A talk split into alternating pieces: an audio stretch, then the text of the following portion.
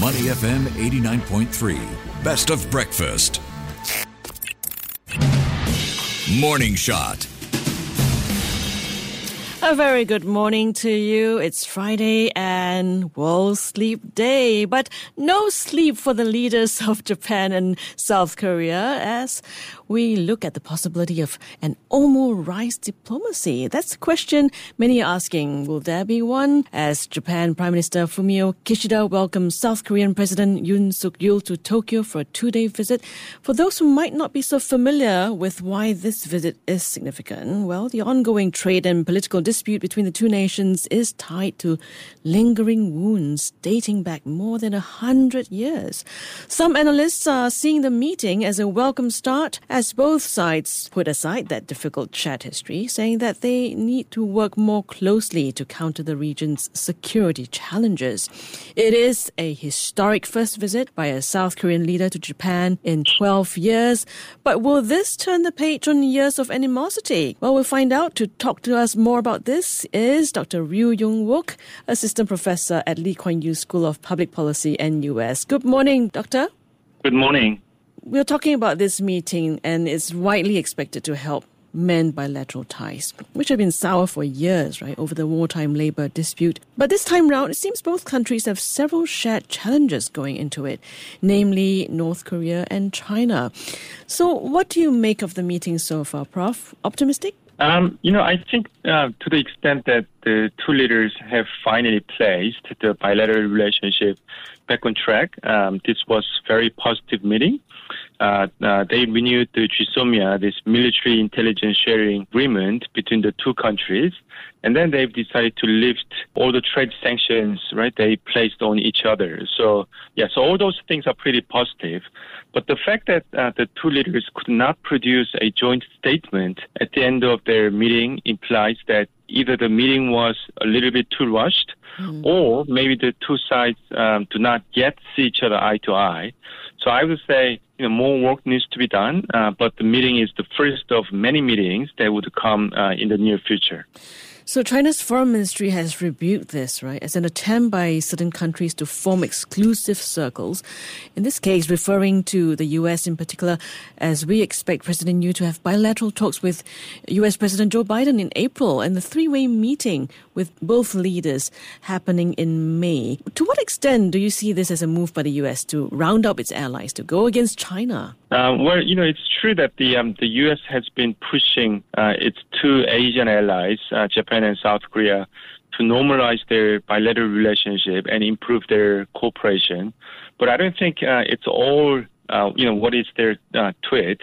I would point out the fundamental different perception of Japan that the Yoon government holds, which basically led to the the current normalization of the relationship.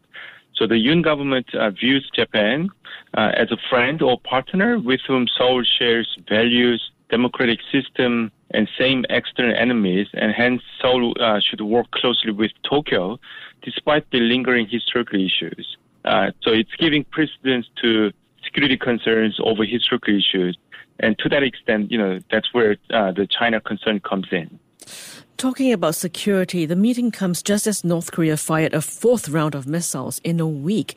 The state of security in that region, how urgent would you assess that to be for both countries? Yes, so you know, I think for both countries, the uh, worsening external security uh, environment is one of the main reasons why the two countries wanted to normalize their strained relations as quickly as possible. Uh, when the uh, President Yoon won the presidential election last year, uh, while two countries are unlikely to hold joint military exercises anytime soon, uh, they could engage in intelligence sharing by renewing GSOMIA, which they did, uh, which the Korean side suspended in 2019 after Japan imposed trade uh, restrictions on Seoul. So this security reason in normalizing the relationship with Japan, um, however, does not resonate uh, much with the Korean public but the uh, North Korea's firing of missiles right, uh, uh, over the last uh, day or two gives greater justification to the Yoon Suk Yeol uh, administration's foreign policy towards Japan. Okay, ahead of this meeting, President Yoon had proposed a scheme to compensate South Korean victims of Japan's wartime forced labor. But that plan, which would pay victims through a Seoul backed fund rather than the Japanese firms involved, has been called humiliating by critics. What are your thoughts about that backlash? Yeah, so I think you know this is probably um, the most fundamental issue of all, um, and here the issue is just too long and too complicated for me to cover mm-hmm. in a short space of time. But my view is that the Korean side does not really have a good case to make in the first place to justify the individual right to seek compensation, which the previous Moon administration uh, and the Supreme Court invoked right, for the victims. The Japanese view, and my view as well, is that all compensation matters between the two countries was settled by the lump sum transfer of compensation in the 1965 Normalization Treaty.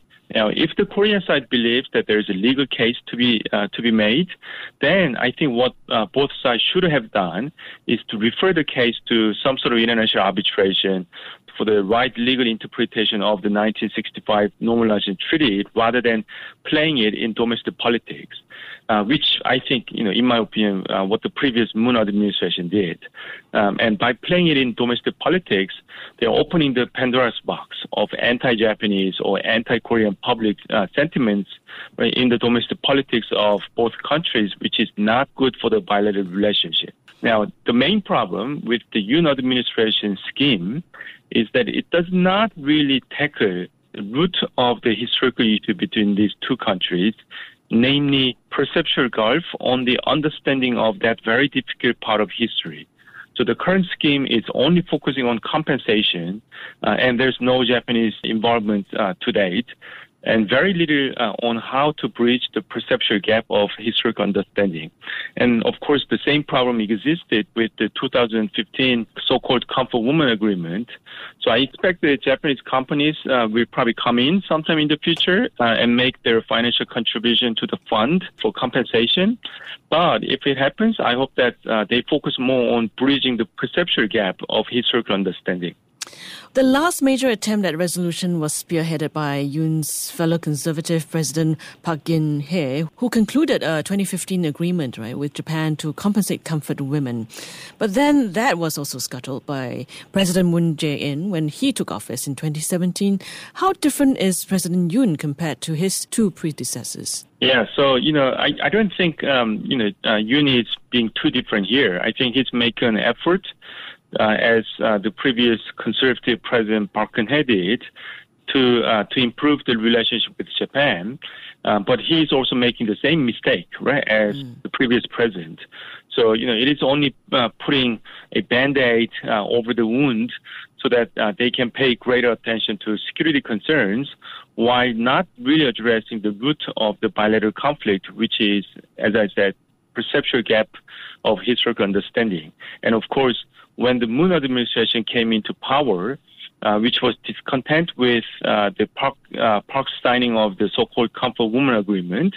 In effect, the Moon administration nullified the previous um, the Comfort Woman Agreement when it took over power. Uh, and uh, and became uh, completely ir- irresponsible afterwards by neglecting the issue. So, you know, there is a danger if there is a political change to the progressives in the future, maybe that progressive uh, party could also uh, nullify this uh, compensation agreement that uh, or scheme that the uh, President Yoon uh, has put forward. Okay, away from that, what's in it for businesses on both sides? Should this multi-year dispute be resolved, or could this just be a symbolic move? Um, yeah, I think you know I think there are many things uh, at stake for both countries. Uh, first, um, you know they could eliminate the trade sanctions they placed on each other. Um, uh, so you know, given the economic downturn in both countries, they could find any area of uh, trade cooperation uh, mutually beneficial for economic growth. Uh, another benefit is right, uh, security right, issues and, and interest. Uh, and both countries need to cooperate more on intelligence as uh, North Korean missile threats intensifies, as the U.S.-China rivalry right intensifies in the region, but also on a wide range of other issues, right, including maritime security and so on and so forth.